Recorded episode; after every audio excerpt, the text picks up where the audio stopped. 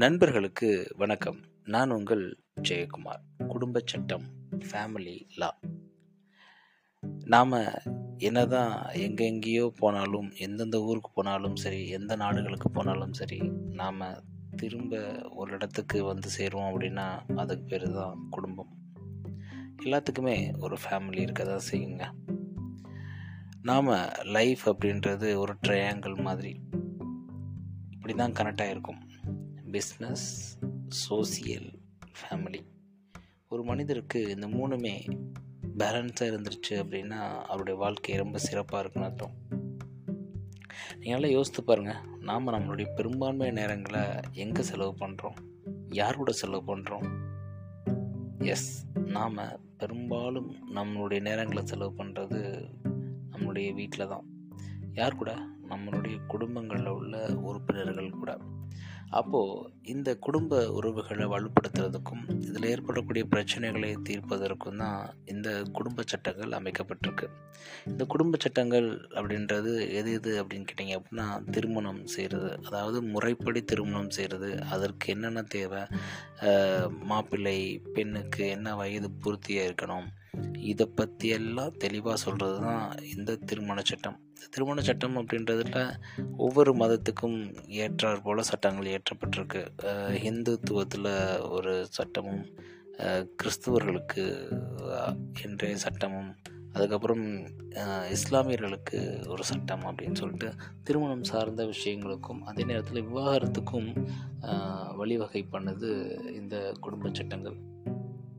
சரி விவாகரத்து ஆயிடுச்சு அப்புறம் அதுக்கப்புறம் சொத்துக்கள் பெறுவதற்கும் அதே நேரத்தில் ஜீவனாம்சம் பெறுவதற்கும் இந்த சட்டம் நம்மளுக்கு வழிவகை பண்ணுதுங்க.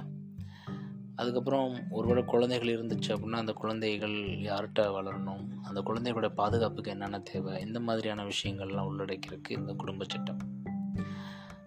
சரி எனக்கு கல்யாணம் ஆயிடுச்சு ஆனால் குழந்தைகள் இல்லையே என்ன பண்ணுறது அடாப்ஷன் எடுக்கலாமா? அதற்கும் நம்மளுடைய குடும்ப சட்டம் வழிவகை பண்ணுதுங்க. ஒரு குழந்தை அடாப்ஷன் பண்ணணும் அப்படின்னா கண்டிப்பாக திருமணம் ஆயிருக்கணும். இப்படி பல க்ரைட்டீரியாஸ் இது எல்லாம் நம்மளுக்கு இந்த குடும்ப சட்டங்கள் நம்மளுக்கு எடுத்துரைக்குது. அதுக்கப்புறம் வாடகை தாய். இப்போது ரொம்பவே ஃபேமஸான ஒன்று இருக்குங்க. ஸோ ஒரு வாடகை தாயை அமர்த்துகிறோம் அப்படின்னா அவங்களுக்கு என்னென்ன லீகல் ப்ரொசீஜர் இருக்குது அப்படின்றத ரொம்ப அழகாக இந்த குடும்ப சட்டம் நம்மளுக்கு எடுத்துரைக்குதுங்க நாம் நினைக்கிறோம் பல நேரங்களில் குடும்பங்கள் மகிழ்ச்சியாக இல்லை அப்போது டிவோர்ஸோ இல்லை விட்டுட்டு பிரிஞ்சிட்டோம் அப்படின்னா எந்த விதமான பிரச்சனைகள் இல்லை. ஸோ அதுக்கு தான் இந்த குடும்ப சட்டங்கள்லாம் இருக்குது அப்படின்னு நினைக்கிறோம். இல்லைங்க?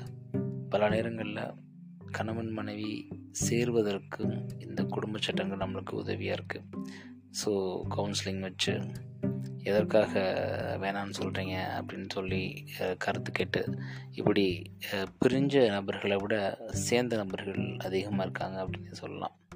ஆனாலும் ரீசன்ட் டேஸில் சொல்லக்கூடிய சர்வேஸ் ரொம்பவே திடுக்கிடும் தகவலாக இருக்குது காதல் திருமணம் பண்ணவங்களாக இருந்தாலும் சரி சாதாரண கல்யாணம் அதாவது வீட்டில் பார்த்து வச்ச கல்யாணமாக இருக்கலாம்.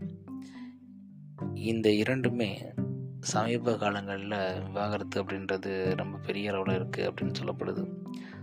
ஸோ இரண்டு மனங்கள் எப்போ ஒத்து போதோ அவங்களுக்குள்ள எப்போ ஒரு புரிதல் இருக்கோ அப்போது அந்த பிரச்சனை நீதிமன்றம் வரைக்கும் வருவதற்கான அவசியம் இருக்காது ஒருவேளை அப்படியே வந்தாலும் அதிலிருந்து நம்ம என்ன பாடம் கற்றுக்கிட்டோம் இனிமேல் நம்ம லைஃப் எப்படி லீட் பண்ணணும்? யார் மேலே தவறு? அதை எப்படி நம்ம சரி செய்யணும்? இப்படின்ற விஷயங்கள் ஒவ்வொரு தனி மனிதனும் யோசிக்கும் பட்சத்தில் விவாகரத்து அப்படின்றது வெகுவாகி குறைஞ்சிரும். எங்கே விவாகரத்து கம்மியாக இருக்கோ அங்கே குடும்ப உறவுகள் வலுப்படும் அப்படின்றதில் எந்த விதமான மாற்ற கருத்தும் கிடையாது.